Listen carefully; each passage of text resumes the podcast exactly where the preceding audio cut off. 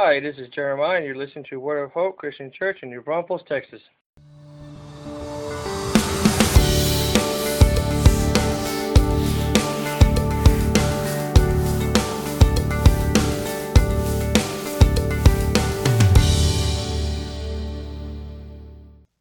Hi, folks, and welcome once again. I'm Pastor Tim with Word of Hope Christian Church in New Braunfels, Texas, and I'm thrilled to be with you today. Thanks for taking time to join me. It's Sunday, May 22nd.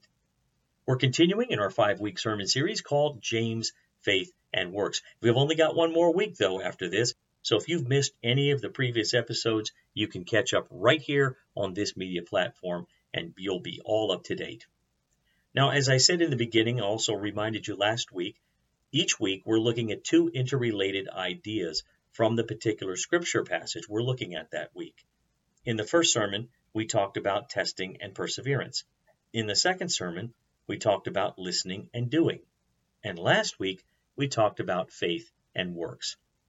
Today's interrelated ideas are speaking and boasting.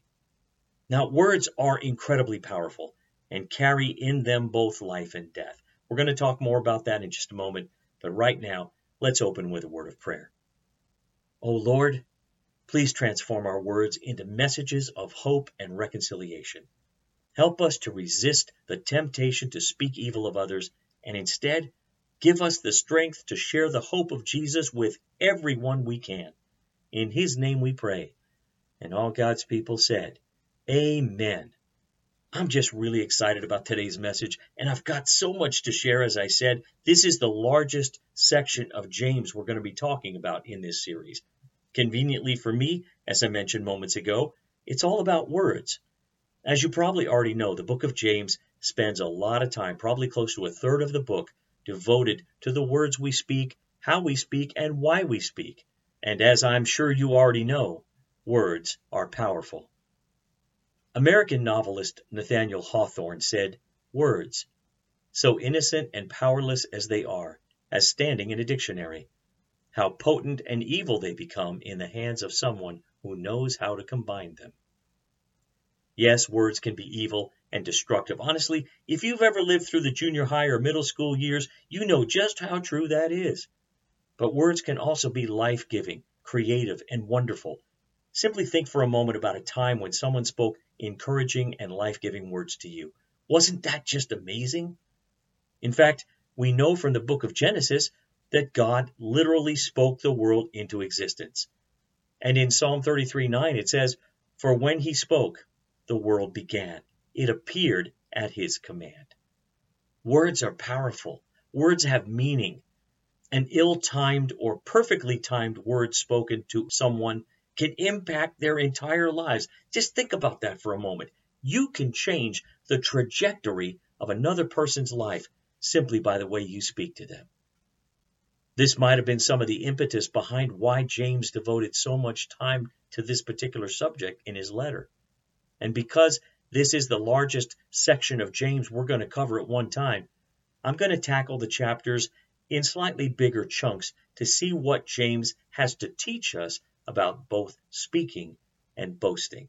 So let's get started. We've got a lot of ground to cover. Open up your Bible or Bible app to James chapter 3. Let's start with verses 1 through 5, and we'll see what James has to say.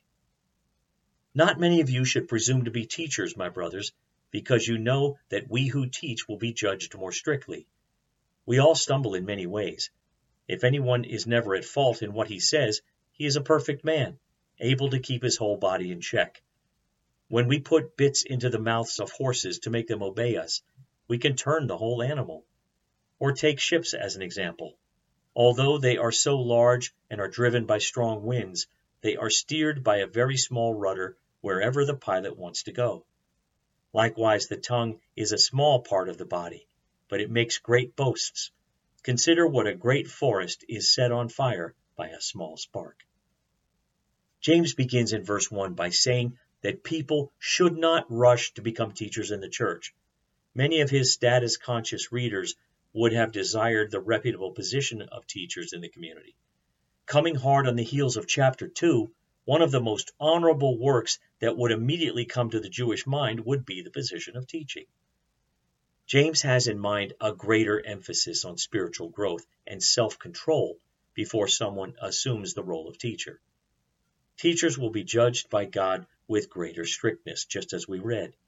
Teaching authority comes with it greater responsibility. As works reveal the depths of a person's faith, so words show the depth of a person's maturity. The teacher is held to greater accountability because of his or her key teaching role.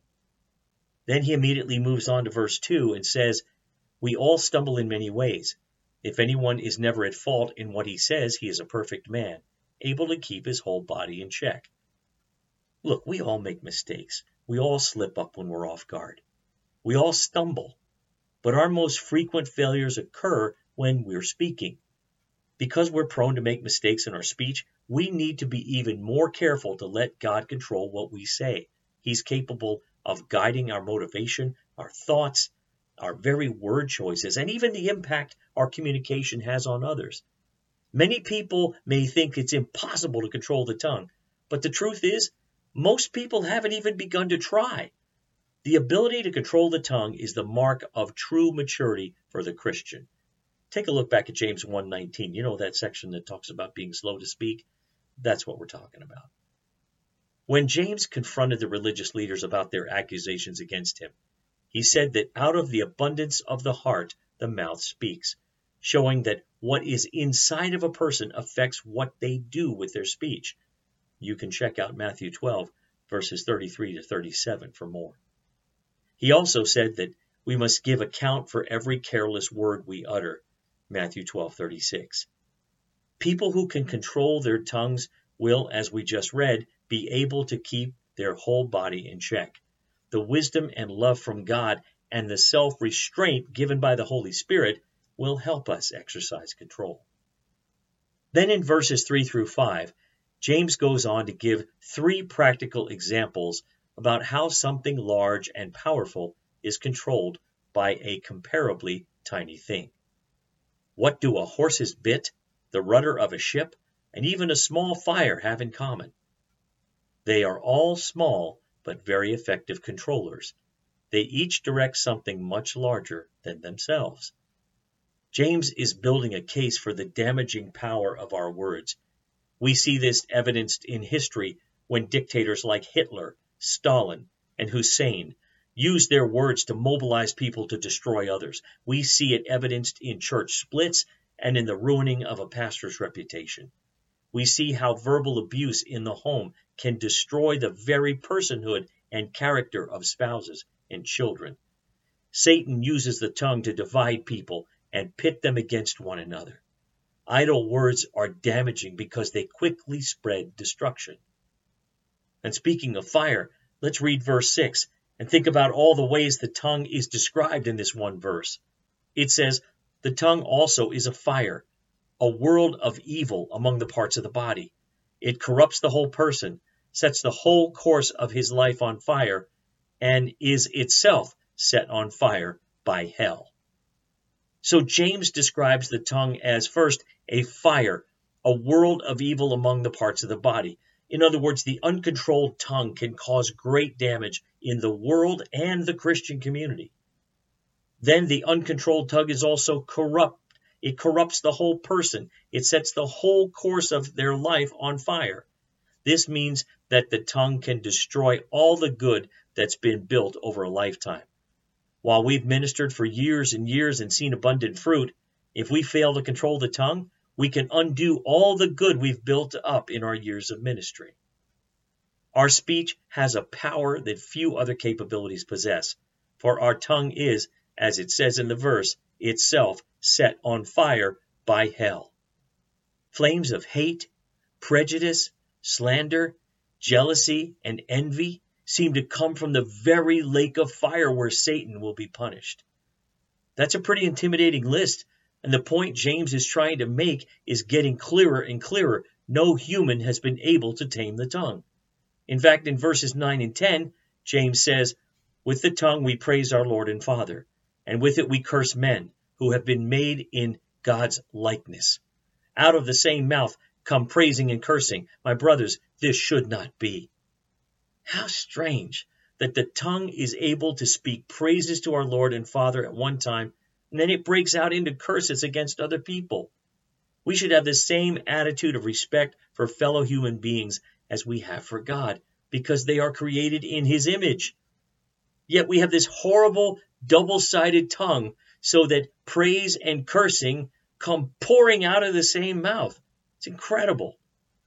Some people think that the only restraint against foul talk, calling people names, and bad language is social disapproval. But God's word condemns it. James says that the reason we should not curse people is because they have been made in God's likeness. We should not use any word or name that reduces them to anything less than their full stature as God's created beings. Then he continues in verses 11 and 12 by saying, Can both fresh water and salt water flow from the same spring? My brothers, can a fig tree bear olives, or a grapevine bear figs? Neither can a salt spring produce fresh water. Here, James continues by contrasting fresh and salt water. His point is a spring can't have both fresh and salt water. Although different kinds of water won't bubble from the same opening, Christians' speech can be very inconsistent. One time we may speak in a way that honors God, and another time in a way that gives Satan power to operate. We can choose how we will respond. If we don't, we give Satan an opening to control us. We should produce the kind of fruit that we've been created and regenerated to produce the fruit of righteousness, just as you would expect to pick figs from a fig tree. Only a renewed heart can produce pure speech. If the source of our thoughts and actions is the love of God in our lives, then we will not be able to generate the kind of negative speech that James warns us about. Next is a really large portion of Scripture, James chapter 3, verse 13, all the way to chapter 4, verse 10. Follow along in your Bibles as I read. Starting with James 3, we're going to read verses 13 to 18. Who is wise and understanding among you? Let him show it by his good life, by deeds done in the humility that comes from wisdom. But if you harbor bitter envy and selfish ambition in your hearts, do not boast about it or deny the truth. Such wisdom does not come down from heaven, but is earthly, unspiritual, of the devil. For where you have envy and selfish ambition, there you find disorder and every evil practice. But the wisdom that comes from heaven is first of all pure, then peace loving, considerate, submissive, full of mercy and good fruit, impartial and sincere. Peacemakers who sow in peace raise a harvest of righteousness. Now we go to James 4, verses 1 through 10. What causes fights and quarrels among you? Don't they come from your desires that battle within you? You want something but don't get it. You kill and covet but you cannot have what you want. You quarrel and fight. You do not have because you do not ask God. When you ask, you did not receive because you ask with wrong motives that you may spend what you get on your pleasures. You adulterous people, don't you know that friendship with the world is hatred toward God? Anyone who chooses to be a friend of the world becomes an enemy of God. Or do you think Scripture says without reason that the Spirit He caused to live in us envies intensely, but he gives us more grace. That is why Scripture says God opposes the proud, but gives grace to the humble. Submit yourselves then to God. Resist the devil, and he will flee from you. Come near to God, and he will come near to you. Wash your hands, you sinners, and purify your hearts, you double minded. Grieve, mourn, and wail. Change your laughter to mourning and your joy to gloom. Humble yourselves before the Lord, and he will lift you up. Wow, what an amazing passage of scripture that is. Probably some very familiar verses to you as well. In this passage, James talks a lot about really negative things. So, in a nutshell, what's the antidote for all this ugliness that he talks about? James says it right there at the end of the passage in chapter 4, verse 10. He says the antidote is humility, meekness, and kindness. That verse reads again Humble yourselves before the Lord, and he will lift you up. Now, to humble yourselves before the Lord, to admit our dependence on Him means recognizing that our worth comes from God alone and nowhere else. It's recognizing our desperate need for His help and submitting to His will for our lives. Although we don't deserve God's favor, He reaches out to us in love and He gives us worth and dignity, despite our human shortcoming. When we do, the promise is sure He lifts us up and gives us honor. That's what that verse says. Next, in verses 11 and 12, James says, Brothers, do not slander one another. Anyone who speaks against his brother or judges him speaks against the law and judges it. When you judge the law, you're not keeping it, but sitting in judgment on it. There is only one lawgiver and judge, and one who is able to save and destroy. But you, who are you to judge your neighbor? Wow. With an abrupt shift from describing an appropriate attitude towards God, James turns to the proper relations between believers. Look at verse 11 again. We love God by being humble before Him. We love our neighbor by refusing to slander them. To slander someone can take many forms. We may speak the truth about a person and still be unkind, or we may spread gossip that others have no business knowing. We may be questioning someone's authority or nullifying their good work by backbiting. Obviously, this hurts the harmony among believers. The tense in the Greek reveals that James is forbidding a practice that is already in progress. The people were already in the habit of criticizing one another. Now, this verse includes the sixth and seventh times in his letter that James has mentioned God's law. It's the royal law, the law that frees or convicts, the law that must be kept. Here, the law is under attack. The specific problem being confronted violates the ninth commandment, Exodus 20, verse 16. Do not testify falsely against your neighbor. It also violates the more fundamental law of Christ, Matthew 22, 39. Love your neighbor as yourself. Jesus called this the second greatest commandment. If a believer speaks against another believer, sitting in judgment, as it said in the verse, of the law, because he's not showing love and is not treating others as he would like to be treated.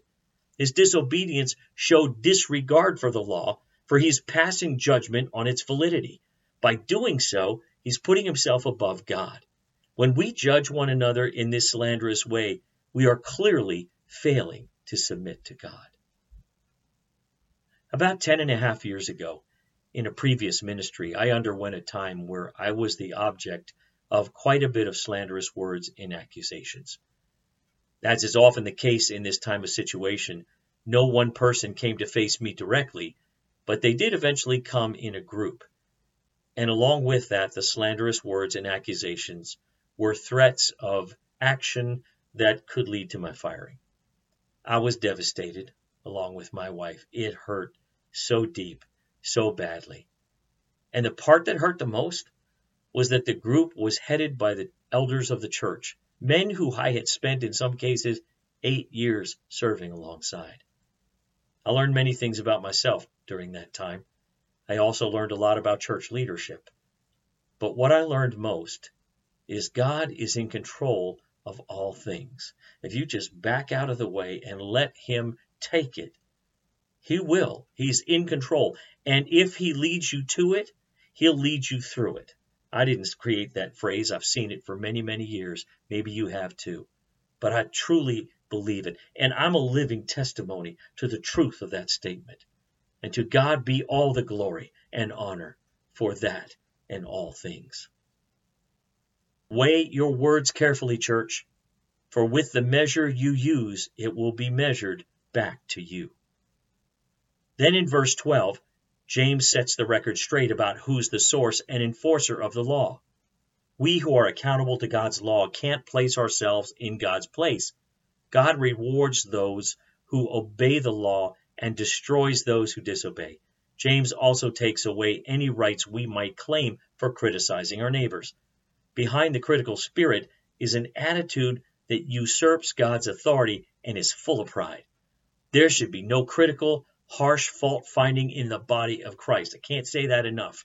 The principle in this verse does not prohibit the proper action of a church against a member who is flagrantly acting out in disobedience to God. You can check out 1 Corinthians 5 and 1 Corinthians 6 for more information there. Instead, James is concerned with the critical speech that condemns or judges others' actions and their standing with God. He is confronting individuals who might be tempted to set themselves up as personal watchdogs on other believers.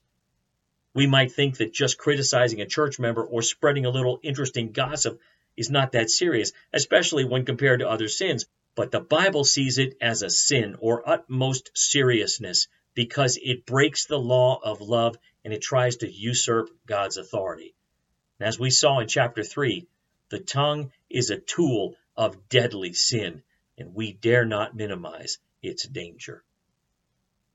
As we've discovered today, God's Word has an awful lot to say about how we should use our words. Here's a few gold nuggets of wisdom from Proverbs 18 for you. Starting with verse 2 A fool takes no pleasure in understanding, but only in expressing his opinion. Verse 4 The words of a man's mouth are deep waters, the fountain of wisdom is a bubbling brook. Verse 6 A fool's lips walk into a fight, and his mouth invites a beating. Verse 7 A fool's mouth is his ruin, and his lips are a snare to his soul. Verse 20 From the fruit of a man's mouth his stomach is satisfied. He is satisfied by the yield of his lips. And finally, verse 21 Death and life are in the power of the tongue, and those who love it will eat its fruit. Let me wrap this up for you today.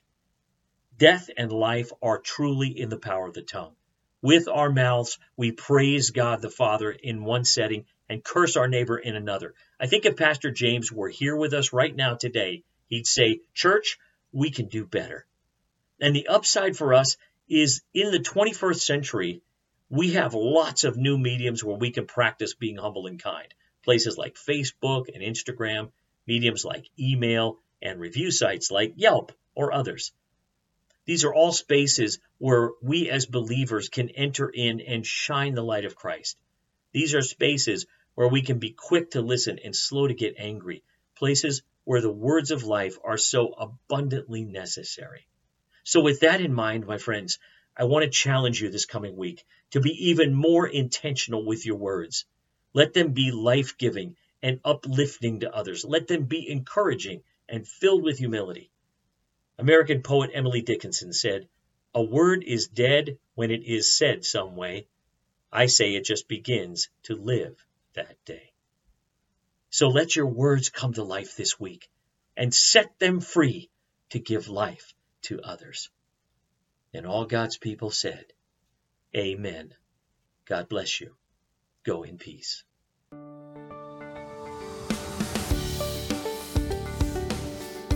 Thanks for listening. Join us again next time for another encouraging message from God's Word.